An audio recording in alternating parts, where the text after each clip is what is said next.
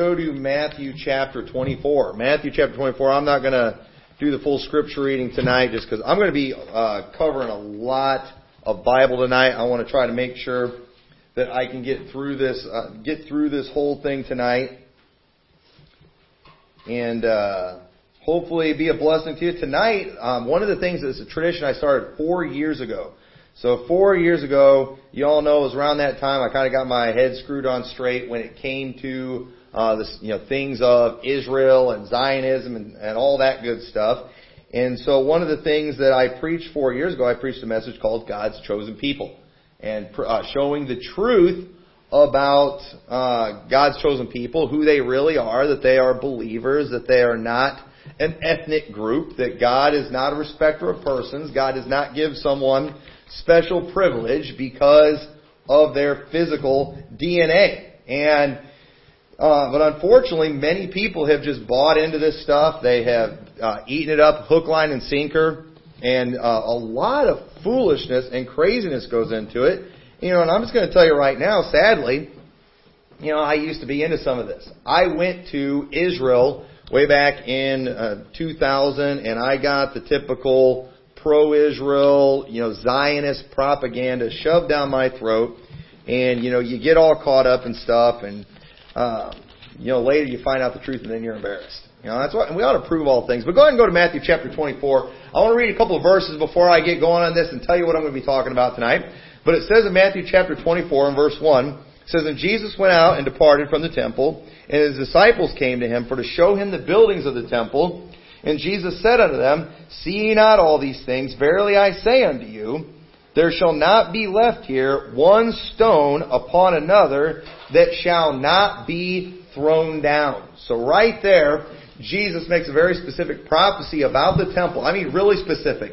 He says there's not going to be one stone left upon another that shall not be thrown down. And what's interesting, uh, we're going to see about that prophecy is this isn't the first time that's prophesied.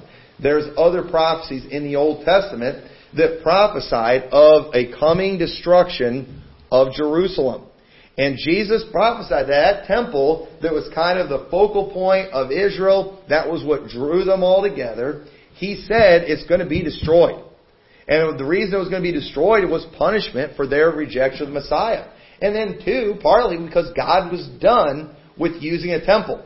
Jesus' body was that temple, and they destroyed it, and three days later he raised it up from the dead. And the sacrifice of our sins was not sacrifices that were done in a temple, but it was a sacrifice that was done on a cross.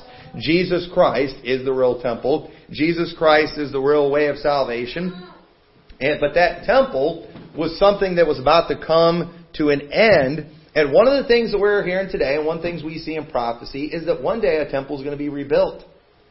And when it comes to Zionism, and you're all familiar with it, you hear me rant about it all the time, but everybody likes to talk about the land of Israel. And interestingly enough, uh, Miss Hazel today brought me in something that she got in the mail today, and this is, it's called Save the Bible Lands.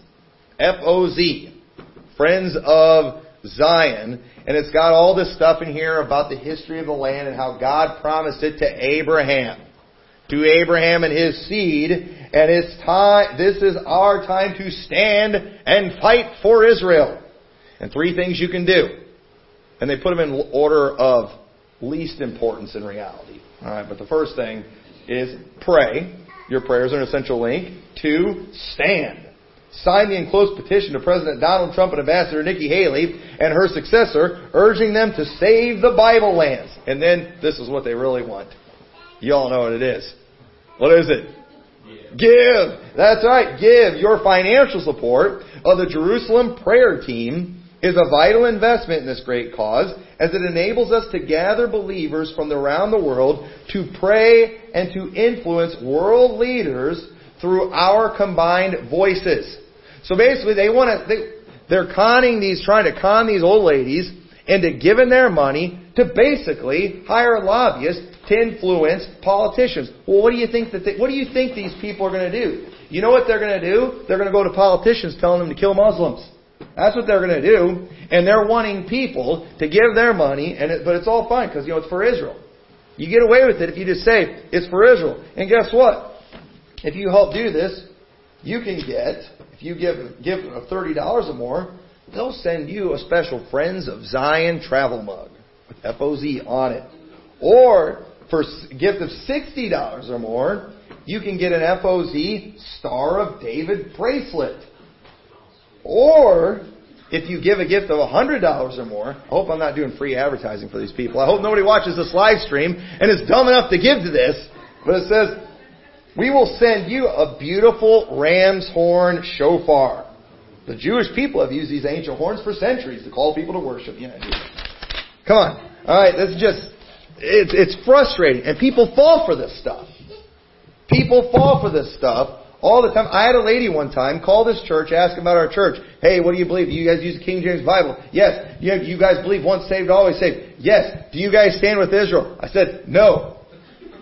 We never saw her. Uh, she ne- she never came and visited. Ne- never came and visited. And, and she was one of these like, I, I think we got to stand with Israel. And she even admit she gave money. She gives money towards it. And today, one of the biggest groups that is getting money from Christian people that is an absolute fraud is what is known as the Temple Mount Institute. And I've been to the Temple Mount Institute. They obviously got some of my money because I went to Israel. I'm sure part of my package that I paid paid for my admission in there. And I got to see all the things that they've made, the artifacts, artifacts for the temple and all that stuff. And they talk about how they're all ready to build this temple and then, you know, everybody gets all excited, man. They're just about to build this temple. You know, the rapture means rapture's about to come. And everybody gets all fired up about it. But they said, but here's the thing. Something's stopping them from building that temple. Okay? And then that picture up there, you see, where that Dome of the Rock is, they will tell you that that is Jerusalem. They will tell you, and it is Jerusalem today, and I believe it was part of Jerusalem in the Bible day. You see there kind of on the right, it's kind of hard to tell, the picture's not real clear. That's where the eastern gate is, and behind there is where Solomon's temple was. That is what they tell you. When I went there, I took pictures of it. This is where the temple used to be. I took pictures of it. I'm standing on the Mount of Olives. At one time there was a temple there. I'm thinking that's cool. I'm imagining back when Solomon's temple was there. This is where this happened. This is where Jesus did this. This is where this took place. They're telling all these stories where all these things happened, and I'm getting all excited. I'm, I'm seeing all these things. And, you know, one of these days they're going to build a temple there. But before that can happen, they got to get rid of that mosque. They got to get rid of that Dome of the Rock. We got to get these Muslims off there because we know in the tribulation the temple's going to be there, and of course we're not going to be here for the tribulation. So the thing is, if we can help get the temple built, you know, or get it ready, then the Lord's going to have to get us out of here so they can get them in there. And so it's like, man, we've got to we've got to do something to them Muslims, man. We've got to go drive them Palestinians out of the land, and you know, and it's all this just pro-Israel, and that's what you're supposed to give this, your money to, so these people can go talk our politicians into bombing Muslims and killing Palestinians, so the Jews can get that because that land belongs to them. God gave that land to Abraham, and they tell you all that stuff. Well, let me give you all a news flash here. That spot is not where the temple was. The temple was never there. And the Bible and archaeology and history, either of the three all by themselves, can easily prove. The Bible by itself can prove the temple was never there. And let me tell you something. The Temple Mount Institute is an absolute fraud. And it is nothing more than a way to steal money from Zionist Christians so they can buy political power. And this, uh, it is an absolute fraud. All they're trying to do is set up an antichrist system. And Christian people contribute to it. They support it. And the thing they don't even realize is the things these people are saying are just an absolute lie. And here's the thing. I'm going to show you. Everyone, this made me mad when I found out. Not only is that not the Temple Mount location, everybody knows it except for Christians. The Jews know it, the Muslims know it, the Catholics know it, and for some reason, Zionist Christians, we missed it. It's actually a weird, I'm going to show you, it's a weird superstition that makes that the location. And everyone knows it, folks. The Jews over there know it. There is, there is no disputing this. Except with a bunch of just Zionist nut jobs. We're the, they're the only ones that can't figure it out.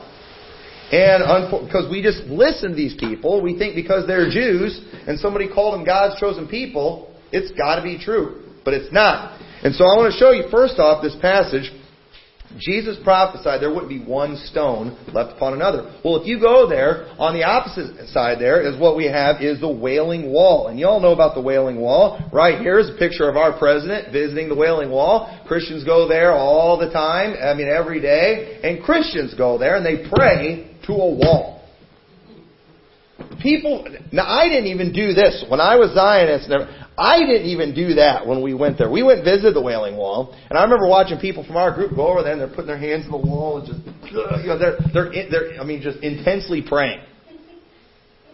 And I remember I'm like, I thought we could pray anywhere. You know, why, why is this a special place to pray? You know, I know we know better than idols, and even Christian people will go and stuff their prayers in those walls. And you know when our president goes there, Greg Locke, this that goofball pastor in Tennessee, he like did some tweet or something. I remember I remember reading. He was like working out in a gym and he saw Donald Trump visiting the Wailing Wall, and he just started crying. And he didn't care who saw him because he saw the Bible being uh, prophecy uh, happening right before his eyes.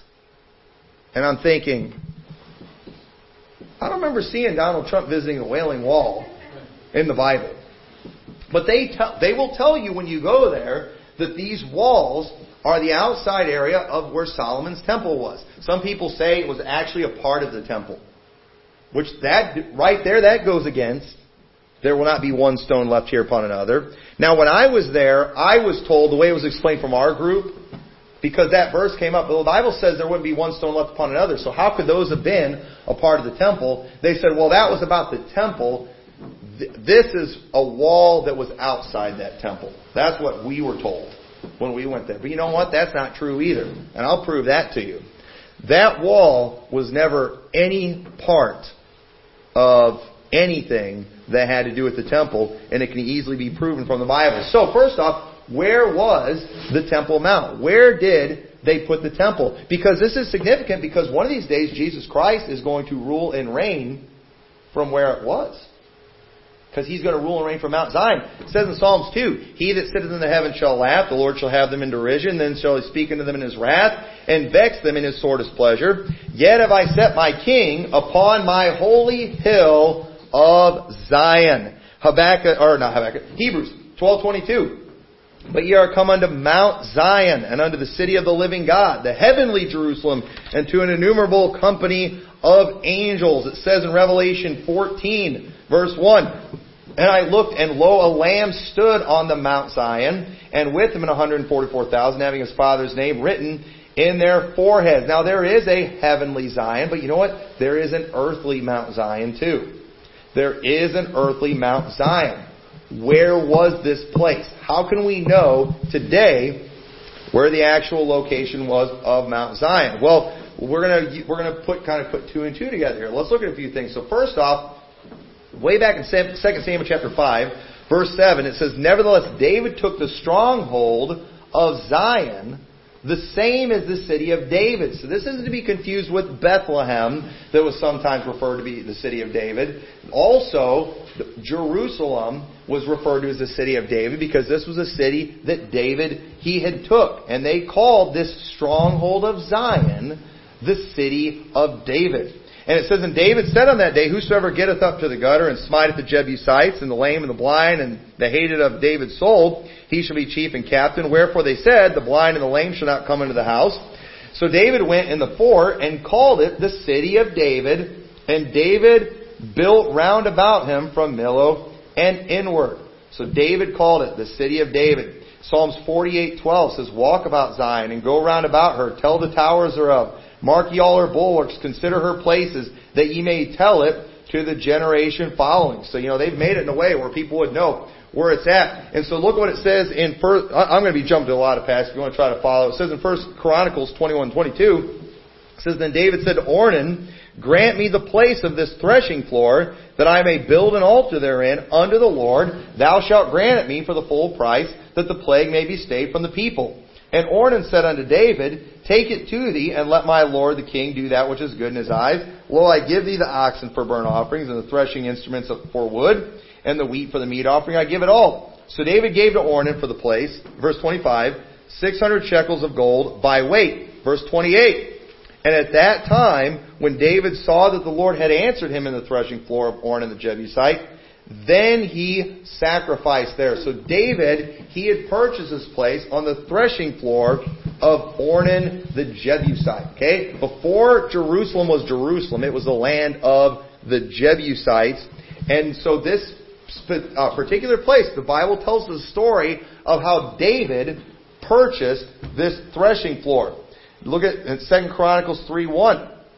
Then Solomon began to build the house of the Lord at Jerusalem in Mount Moriah, where the Lord appeared unto David his father, in the place that David had prepared in the threshing floor of Ornan the Jebusite. Y'all see that right there? So the Bible makes it very clear. The place that David bought, it was called the city of David. It was Mount Moriah, which does anybody else know what happened in Mount Moriah? That's where Abraham sacrificed, or was going to sacrifice Isaac. Interestingly enough. And the Bible says that that place is where Solomon built the house of the Lord. That is where the temple was built. So we know a couple things here. We know that the temple was built on the threshing floor of Ornan the Jebusite in the city of David on Mount Zion. So here's the question. Is that place right there the city of David? Is it Mount is that Mount Zion or Mount Moriah? Was that the place, the threshing floor of Ornan the Jebusite? Look at some more. Uh, let's look at some more verses. It says in uh, 1 Kings 8 1. says, Then Solomon assembled the elders of Israel and all the heads of the tribes, the chief of the fathers, and the children of Israel, unto King Solomon in Jerusalem, that they might bring up the ark of the covenant of the Lord out of the city of David, which is in Zion. So notice here, they're wanting to, you know, uh, so, so, it says the chief of the fathers of the children of Israel unto King Solomon in Jerusalem, that they might bring the ark of the covenant of the Lord out of the city of David, which is Zion. So they're bringing it out of the city of David into Jerusalem. So let me ask you, is the temple then built in Jerusalem? All right, this is something that's kind of, it's it's really close. All right, but it's something that's just right outside. You know, it could be part of the Jerusalem greater area if you want to put it that way for uh, lack of a better term. I'm not going to take time to read all that passage, but um, so we know this is where Abraham went to sacrifice Isaac. In Acts chapter 21 and verse 27. Well, before I show you this, let me show you uh, some pictures of where I believe it is. So right here, here's this is you know you see that's the old city right there. That's an example of, of, of what it looks like today. And then let me show you an example of, here's kind of a sky picture of it. So right there, you see the Dome of the Rock, that's supposedly where the temple was, where the Temple Mount is. Well, down there at the bottom of the picture, you see the Gihon Spring there, and kind of to the left of that, that is what I'm telling you is Mount Zion. That is the location you can see outside. It's south of the old city of Jerusalem. It's a, it's a completely different spot. That's the real location right there. And here's kind of an example of probably what it looked like. So that area up there on the right, that is an example of what it probably looked like in Jesus' day. And it, uh, we have uh, the old, that's called Fort Antonio. That, Antonia. That area there is what it's known as. And then the temple, you'll see it was outside that, a good distance away. And right there is an example of probably how it was laid out. Everybody wants to fight for that Fort Antonia area, but the truth is, Mount Zion is south of there. That is where it was actually at. So keep that picture in mind, and let me read a few more passages of Scripture to you to help you get a picture in your head. So it says in Acts 21 verse 27, And when the seven days were almost ended, the Jews which were of Asia, when they saw him in the temple, stirred up all the people and laid hands on him, crying out, Men of Israel, help! This is the man that teacheth all men everywhere against the people and the law in this place, and further brought Greeks also into the temple, and hath polluted his holy place. Verse 30, and all the city was moved, and the people ran together, and they took Paul and drew him out of the temple, and forthwith the doors were shut. Who immediately took soldiers and centurions and ran down unto them. And when they saw the chief captain of the soldiers, they left beating of Paul. So it's very clear here that when the soldiers came to kind of get control of the situation, it says they went down to the temple. Well, one of the reasons they want to say it's Fort Antonio is because that's like the high area there, which is a great place to build a fort, is it not? But the Bible's very clear that when Paul was in the temple, they brought him out of the temple, and it says that the soldiers, they came down to where Paul was. So can you see how that would work in that layout and how that would not possibly work? And, and you know, I don't think I have a picture of what they try to say Fort Antonia is today, which is just absolutely impossible for it to be that. They're just they're just lying. They're, they're, they know it's not Fort Antonia, but they lie because they have to. Look at verse 34. It says, And some cried one thing and uh, some another among the multitude, and when they could not know the certainty for the tumult, he commanded him to be carried into the castle, and when he came upon the stairs, so it was that he was borne of the soldiers for the violence of the people. And then verse 37, as Paul was to be led into the castle, he said unto the chief captain, May I speak unto thee? Who said, Canst thou speak Greek? And then verse 40, and when he had given him license, Paul stood upon the stairs and beckoned with the hand unto the people. And when there was made a great silence, he spake to them in the Hebrew tongue, saying, and it goes on to the message that he preached. So it's clear they brought, they, the soldiers came down to get to where he was outside of the temple, and they went to take him back up to the castle, and he stopped there on the stairs and preached to them. I mean, doesn't that, doesn't that line up perfectly with the Bible? I mean, that, that's, you can kind of see it just when you're reading the Bible. And the truth is, if the layout that they say is the case today, it just, it doesn't even make any sense. But let me show you a few Old Testament prophecies about Jerusalem, or not, Mount Zion, sorry, that prove that that area that they say today, it cannot possibly be the Temple Mount. It says in Jeremiah 26:18, it says Micah the Morasthite or uh, prophesied in the days of Hezekiah, king of Judah, and spake to all the people of Judah, saying, "Thus saith the Lord of hosts." Look at this: Zion shall be a plow, be, uh, shall be plowed like a field, and Jerusalem shall become heaps and the mountain of the house of the high place of a forest. A plowed field is what it says it's going to be like. A plowed field. This is something that there's, you're not going to see any buildings, okay? When you see a plowed field, you know what you see? You see dirt. That's all you see. You can see dirt. You don't see a big pile of rubble or anything like that. You don't see buildings still standing. You don't see massive walls still standing. Some of the uh, bricks of that wall there that they date back to Solomon's time are just hundreds of tons. Some of them. They're massive.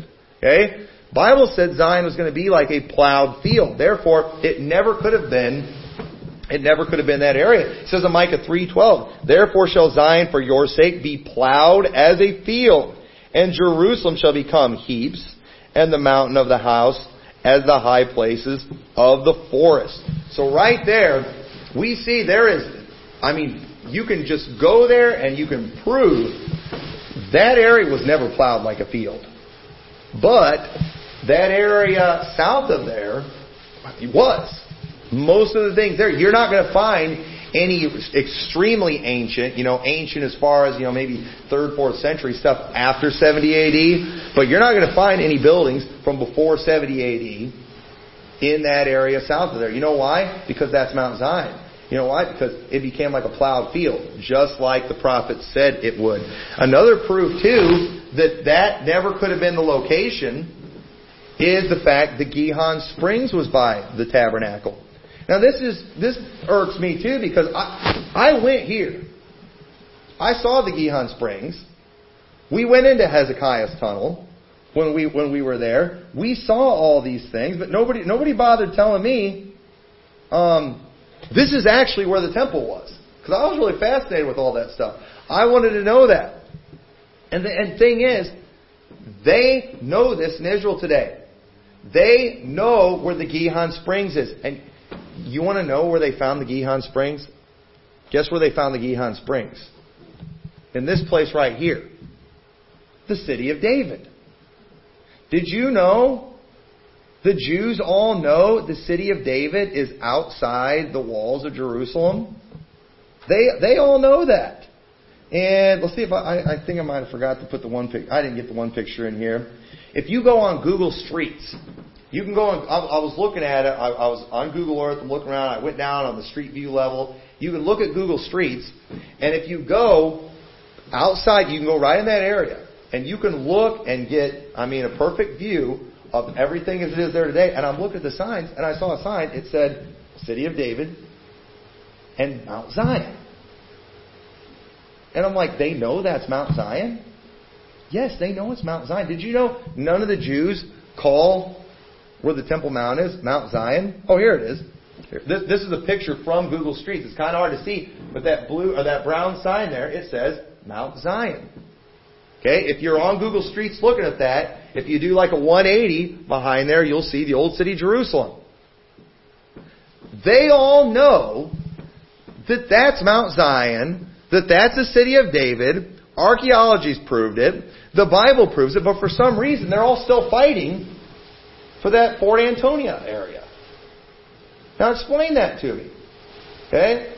I'll, and I'll explain it to you in a little bit, but let's look at a few things just to, just to show you the Gihon Springs is wasn't a part of where the temple was. It says in 1 Kings 133, King also said unto them, Take with you the servants of your Lord, and cause Solomon my son to ride upon mine own mule, and bring him down to Gihon.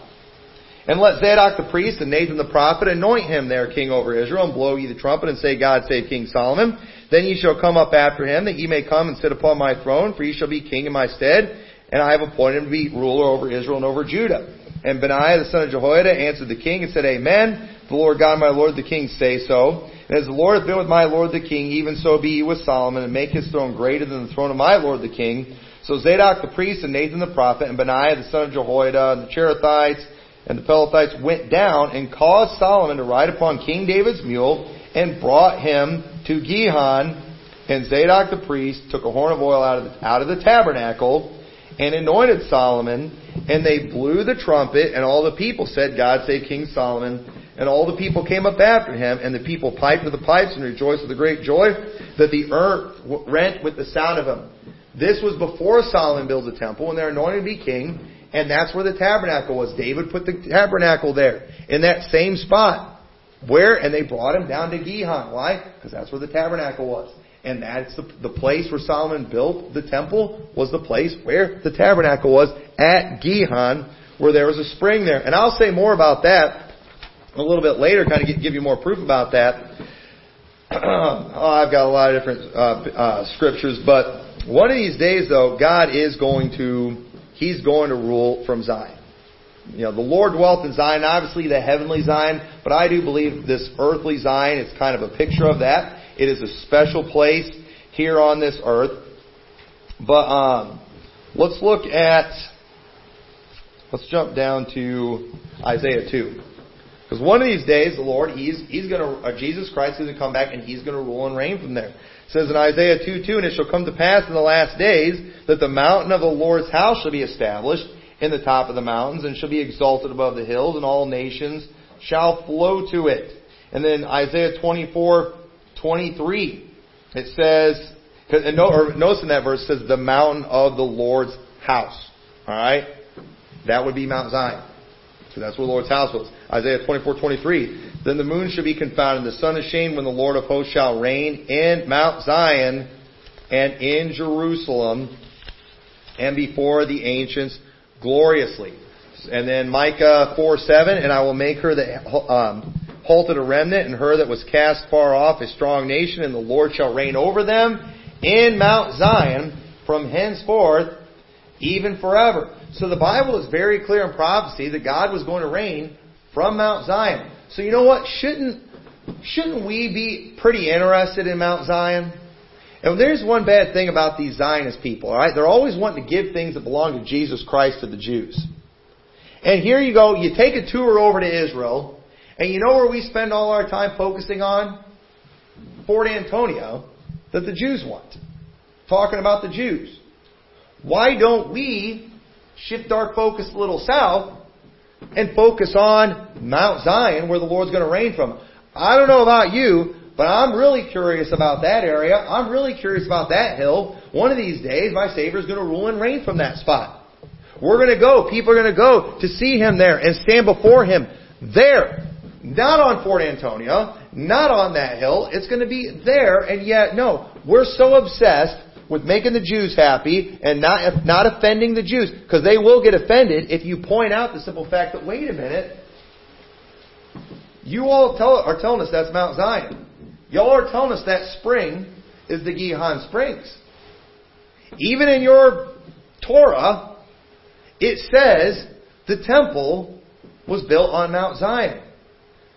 Can you please explain to me why we're focusing on this other hill? Did you know that that is very offensive? Just like if you were to have never heard of Bruce Jenner before, and you were to find out about Caitlyn Jenner, and you do some research into Caitlyn Jenner, and you see a picture of her when she was younger, and you're like, weren't you a man? At one, you know, you're not allowed to say that. You're not allowed to say that. Why? Because that's offensive. But it's a fact. It's a fact. And you know what? The fact is, Mount Zion is where the temple was. Mount Zion is where Jesus Christ is going to reign from. But you know what? Most Zionist Christians won't say anything about it. You know what they're going to do? They're going to go on their little tours over to Israel and they're going to point at Fort Antonia. They're going to build a temple there one of these days and Jesus Christ is going to rule from that temple. No, he's not. No, he is not. That's not even the place that is a fraud. They're going to go to the Temple Mount Institute. They're going to kiss the rears of the Jews. They're going to give money to these people. They're going to do all that junk, and it's all just a big fraud. For a, it's just it's all about a land grab with these people. But the temple, you know, the temple was it was a very special place, but understand, it was temporary. It was temporary. Jesus Christ is the real temple. You know what? Now our body is the temple of God. That's what the Bible teaches. But let's look at some things in archaeology that line up with the Bible I think are interesting. So the Gihon Springs. Look at uh, 2 Kings chapter 20 and verse 20. Because I think this Gihon Spring was actually discovered, and they discovered that the city of David was there. I think it was in the early 1900s, maybe late 1800s. I, I forgot when it was exactly. But it says in 2 Kings 20 verse 20, and the rest of the acts of Hezekiah and all his might, and how he made a pool and a conduit and brought water into the city are they not written in the book of the Chronicles of the Kings of Judah? Hezekiah, Bible tells us what Hezekiah made. Do you know you can go see that today? I mean, right here is a picture of it. I got to see that when I was there. Guess where it wasn't? It wasn't under Fort Antonia. It wasn't in Jerusalem. It was in the city of David on Mount Zion, just like the Bible says. Here, you know, here's here's another picture of it.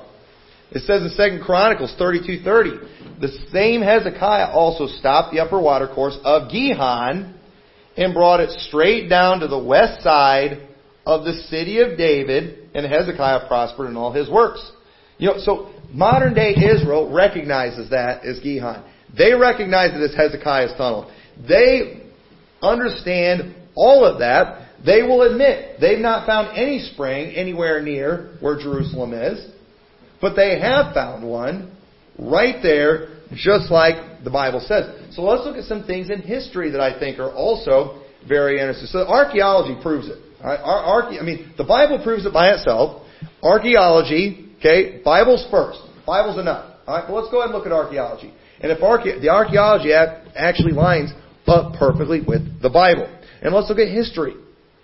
Let's look at a few examples because ancient secular historians also noted there was a spring within in the temple. And I'm going to butcher some of these names, but Aristeas, a traveler to Jerusalem in the third century BC, when the temple originally built under the leadership of Zerubbabel, Ezra, and Nehemiah, before the king expanded by Herod, wrote, "The temple faces the east and its back toward the west.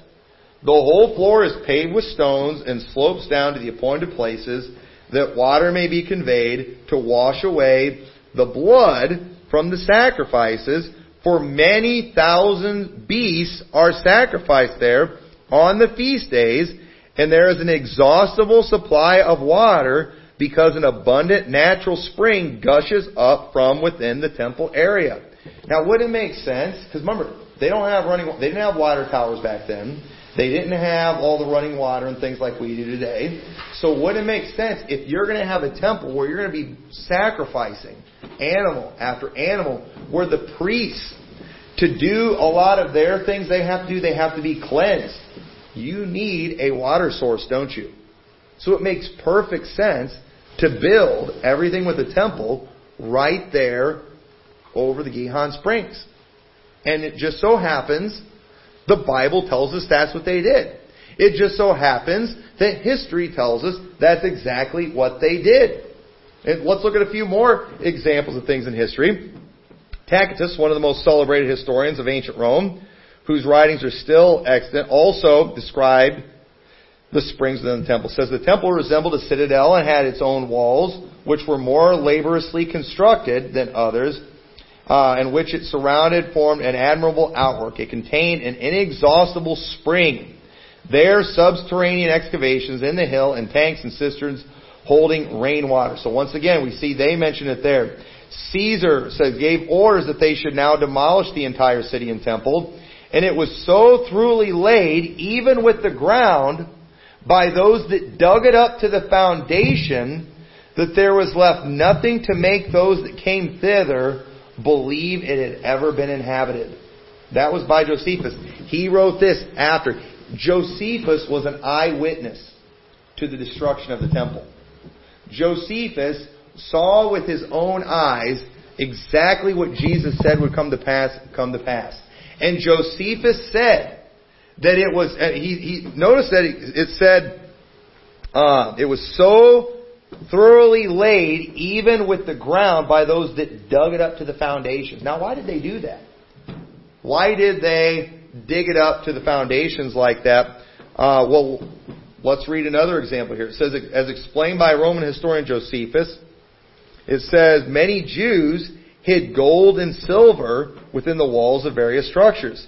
Thus, after razing the city with fire, the Roman armies literally ripped every building apart, stone by stone, to recover the massive treasures of gold and silver that melted into the cracks and crevices of various bricks. The holy city was literally a pile stripped and discarded stones, fulfilling the very specific prophecy Christ made decades earlier and a prophecy from the book of Micah Therefore shall Zion for your sake be plowed as a field, and Jerusalem shall become heaps, and the mountains of the house as the high place of the forest. So the reason they tore it down so thoroughly is because we see in the Bible there was a ton of gold in the temple, wasn't there? I mean, there was a lot of gold. So if they burn it down, all that gold's melting down in there. So you know what? They're going to tear it all apart to get to that gold because that's worth a lot of money. So just like the Bible said, they ripped that place down to the foundation and what did he say? He said you couldn't even tell it had ever been inhabited. That's another way of saying it'll be like a plowed field. That's what that's exactly what he's saying right there. So that was Josephus was an eyewitness. It says so uh, it says and look at this. Josephus also said this. The one building left standing in the city was a lasting tribute to the conquering army the Roman Fort Antonia. Look at that. He said there's one place that's still left, left standing, the Roman Fort Antonia. Fort Antonia, built by Herod, was a massive fortification that housed the 10th legion of the Roman army. Titus, after conquering Jerusalem, made the fortress the permanent base for the legion to prevent any further revolutions by the Jews. Roman fortresses were made to house six to ten thousand soldiers and supporting servants. That right there is a good example of that. Notice right here in this picture, um, right here, this is an example of some ruins of a Roman fortress. Laid out exactly like the one in Jerusalem is just, it's not as much of it is standing today. That is how the Romans built their forts. And so we see that even history, it shows, hey, there's one building left standing. It's that fort, it's that Roman Fort Antonia that was built by Herod the Great. And that's what everybody's looking at today. That is what's left. That is what Josephus was talking about. But they want to say Fort Antonia, and you can't see it in the picture. It's like this real small section building up in the right hand corner up there. It couldn't have fit six to ten thousand troops in there. There's absolutely, absolutely no way. But that there could have. So just once again, showing how history lines up with it. This says ancient writings by the Masada Jews, who famously committed suicide before falling into the hands of Roman forces in 73 AD, who were also eyewitnesses to the destruction of the Second Temple, they confirm the presence of the Roman fortress. It says, What has become of our city, which was believed to be inhabited by God? It is now demolished to the very foundations, and the only monument of it that is left is the camp of those who destroyed it, which is still pitched upon its remains. They said, only thing left, Fort Antonia. That does date back to the time of Christ. That does date back to 70 AD. Just, and that, my friends, is Fort Antonia. That is not Mount Zion. That is not where the Temple Mount was. It says, so how, so how did this become accepted? Alright? Why, why are Christian people saying that? Why are Baptists, like myself at 19 years old, going and stand on the Mount of Olives, getting their picture taken with Jerusalem behind them? Why are we doing? You know, why are we doing that when everybody seems to know that that's not it? Why would why would my Baptist leader in that group point it from the Mount of Olives at that hill and say that's where Solomon's temple was? That belongs to the Jews.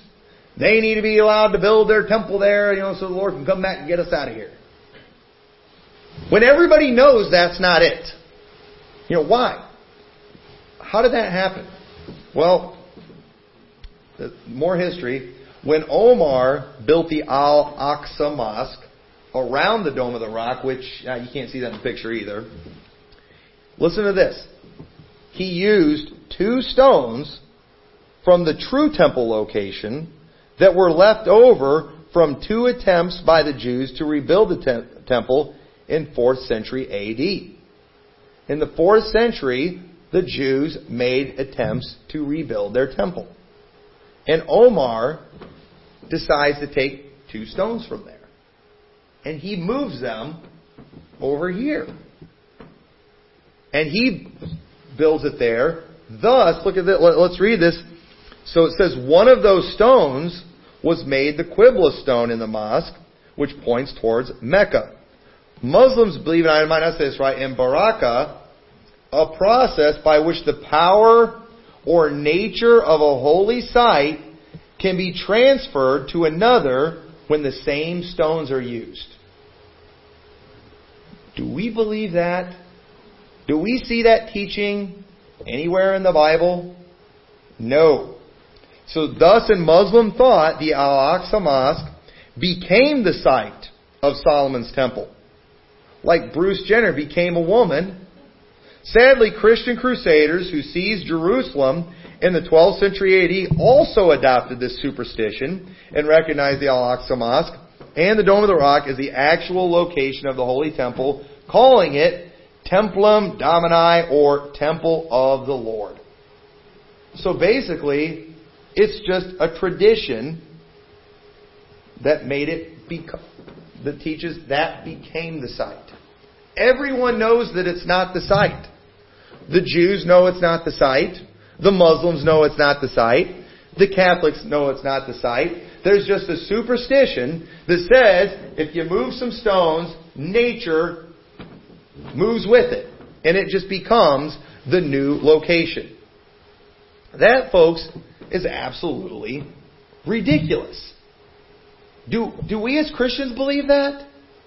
No. So, what happened? Alright, because here's the thing. Most Baptists today, when they go over there, I don't believe my tour guide believes in Baraka, or whatever that is.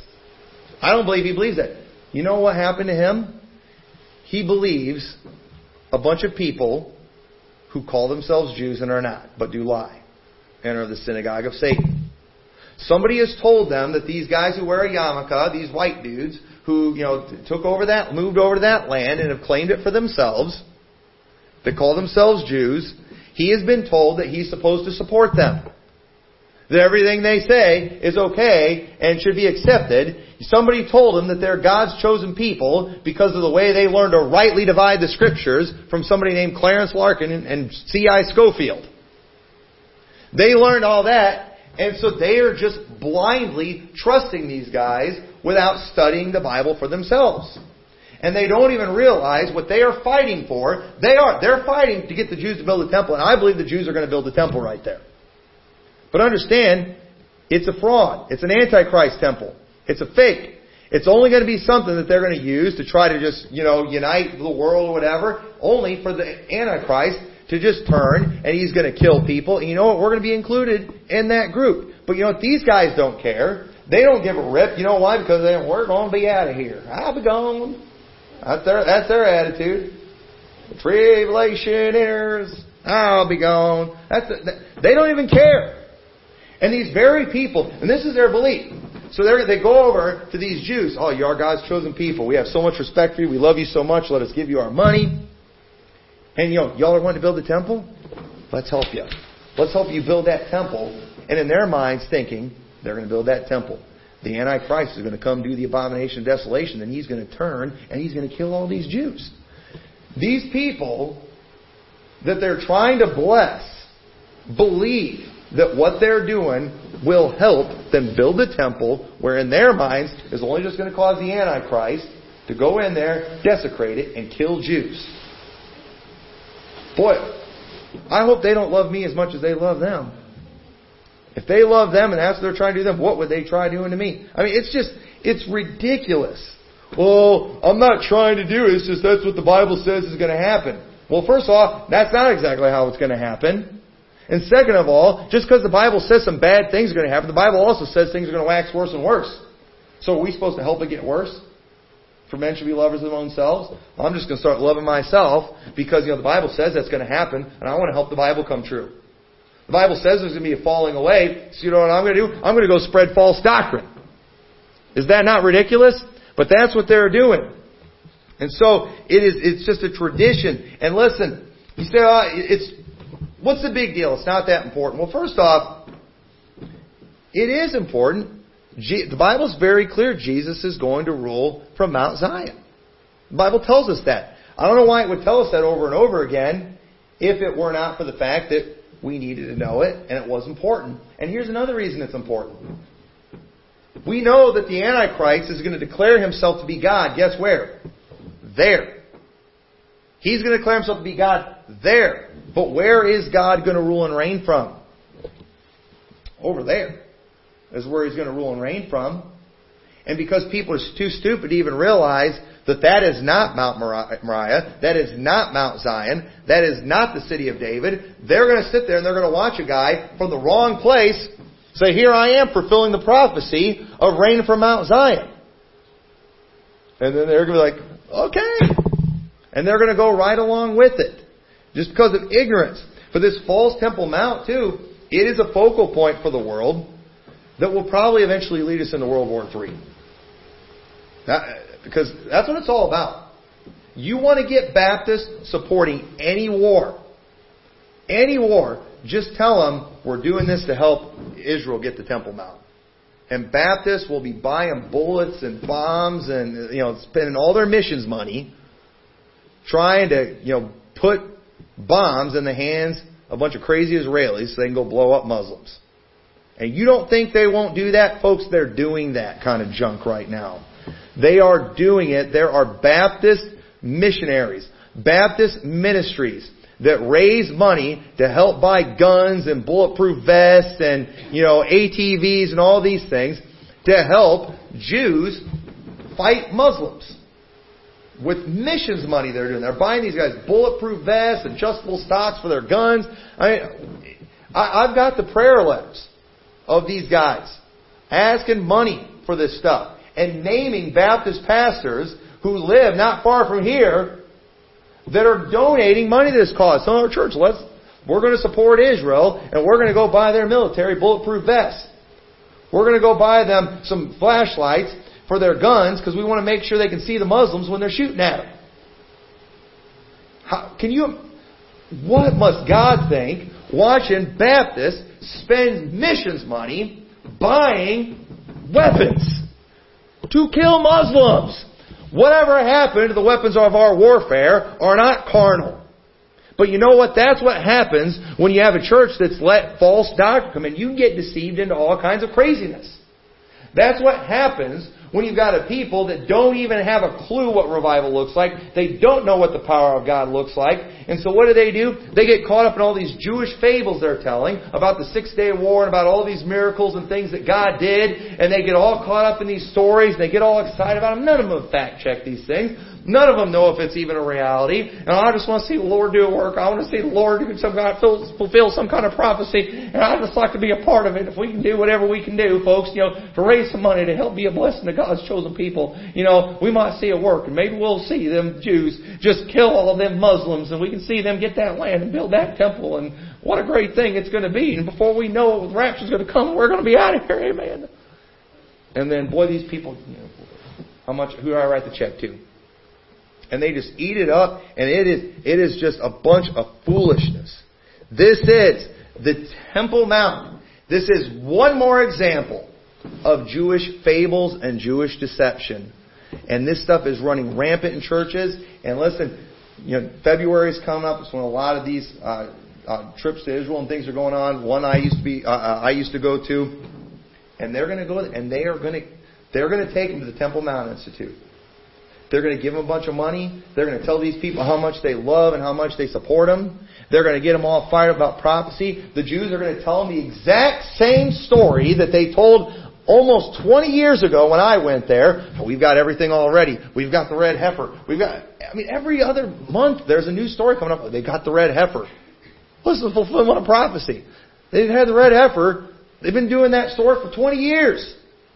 And everybody gets all excited about this stuff. Oh man, coming's got to be close. The rapture's almost here. They're all ready to build that temple. We're seeing prophecy blow before our eyes. Donald Trump kissed the wailing wall. I remember reading that in the Bible somewhere in 1 Corinthians. I think it said the last trump. I mean, and this is passing off as Bible preaching today. And that kind of junk like I just did, that kind of theatrics, that will get people throwing their money into the offering plates so they can go and they can give them to, to people like these, these goofballs. You know, petition to Donald Trump. We got one right here that we could sign. To Donald Trump and Nikki Haley. And sign a petition and send it to them. I mean, sending these to old ladies, I mean, thank God, at least ones from our church are wise enough to see this and to know better. You know, thankfully, she came here this morning all fired up. Look what I got in the mail. Amen. You know, she went to most churches today. Oh man, you ought you ought to write them a check. Man, get that Star of David bracelet, probably made by you know disabled Jews. You know you'll you'll get an extra blessing for that. That's the way you can be a blessing to God's people. You know, you're wanting that new new car. You know, send money to the Jews, and Lord will bless you. This stuff, it's just it's beyond me, folks. And you know what? I, I mean, I thank God He woke me up to it, and I'm trying to be patient with people who are a little slower than I am. It took me longer than it should have to come around on this subject. But you know what? I fully intend to continue just exposing the lies and the foolishness of this junk and you know and, and humiliating these people. I believe very strongly in humiliate to rehabilitate. And let me tell you something. I mean, this was just this year, folks. This year. I was listening to Brother Joe Major preach a message on this subject. And I'm listening to him show all these scriptures. And I'm like, one, I thought I got rid of all the Jewish lies I had in my head. I thought I got rid of all that Zionist junk. You mean that's not, the, I'm like, I'm not mad at him. I'm furious at just how I was taught. I'm furious at that tour group that I went with. I'm furious at myself for just not fact checking this stuff. Because it's so, it's so obvious. I'm like, searching on the internet. Everybody knows about this but me. What's going on? I mean, I'm the one that's actually been there. Why did they tell me that's the eastern gate right there?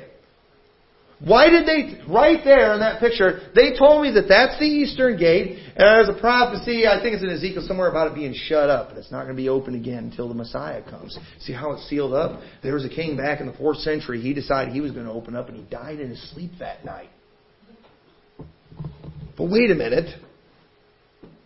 That's not the eastern gate. And the thing is, when that prophecy was written, that wall wasn't even built yet. Did y'all? I found this out too. I, I was there. They told me this. Because they told us that prophecy, but then they told us what century that wall was built. I don't remember what it was, and I was like, but if it said in the Old Testament, it, man, yeah, I'm, I'm confessing, folks, I'm so embarrassed. I said, if in the Old Testament they prophesied that that gate was going to be shut, and it wasn't going to be open until the Messiah went through it. I don't remember how the verse went exactly. And that wall wasn't built until after the time of Christ, and that gate was. Shouldn't that. I'm pretty sure that gate was probably opened at some time before they sealed it off. I mean, for you to seal off the gate, doesn't have to be open at some time. So, how could that be the gate that it's talking about? I, I remember ask, thinking that and, and asking them that question. And they didn't really have an answer, and I'm just like, oh well, go Jews. You know? And pe- people are going to, I, I paid $2,500 for that trip. It's a lot more expensive now. I was single then. I was going to go again the next year too, but then I got engaged. Mm, that changed everything. I don't need to say anymore. but this kind, this kind of stuff, folks, this is a, a great example of the kind of deception that is being shoved down people's throats in the name of Zionism and the name of an antichrist system, and the people, God's people, are being deceived by this junk. And it's high time we stop just being, you know, ignoring the facts like I did. Stop ignoring the facts. Well, listen, when you see something that doesn't add up, there's a reason why because something's probably wrong. And we can't, we're not just going to ignore it and then just buy into some superstition. Okay? That, that doesn't make sense. And not everybody's stupid.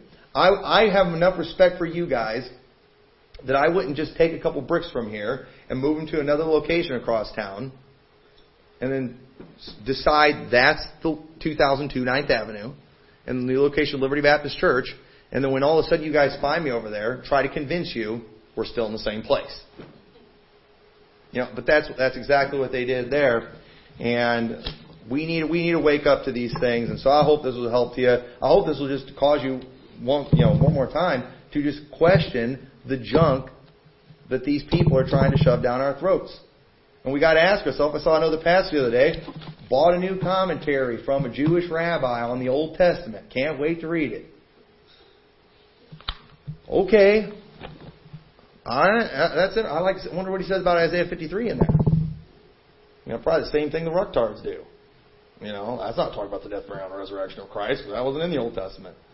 So, so anyway, folks, I, I, I, I've ran enough on that. I hope this was a blessing and you learned something from it. So let's go ahead and pray. Dear Lord, we thank you so much for your goodness to us. We thank you, Lord, that you uh, made things clear in the Bible so we can see through, Lord, this mass deception God, it's, it's just, it blows my mind just how gullible our world is. And Lord, not even just gullible, just anxious to be lied to and deceived. And dear Lord, I pray you'll help people to just take the blinders off and to stop supporting an antichrist system and help them to just uh, look at the Bible and just common sense and uh, recognize the truth of these things and that they will reject uh, this foolishness for what it is. In your name we pray. Amen. Well, let's go ahead and stand. Let's turn to page 100.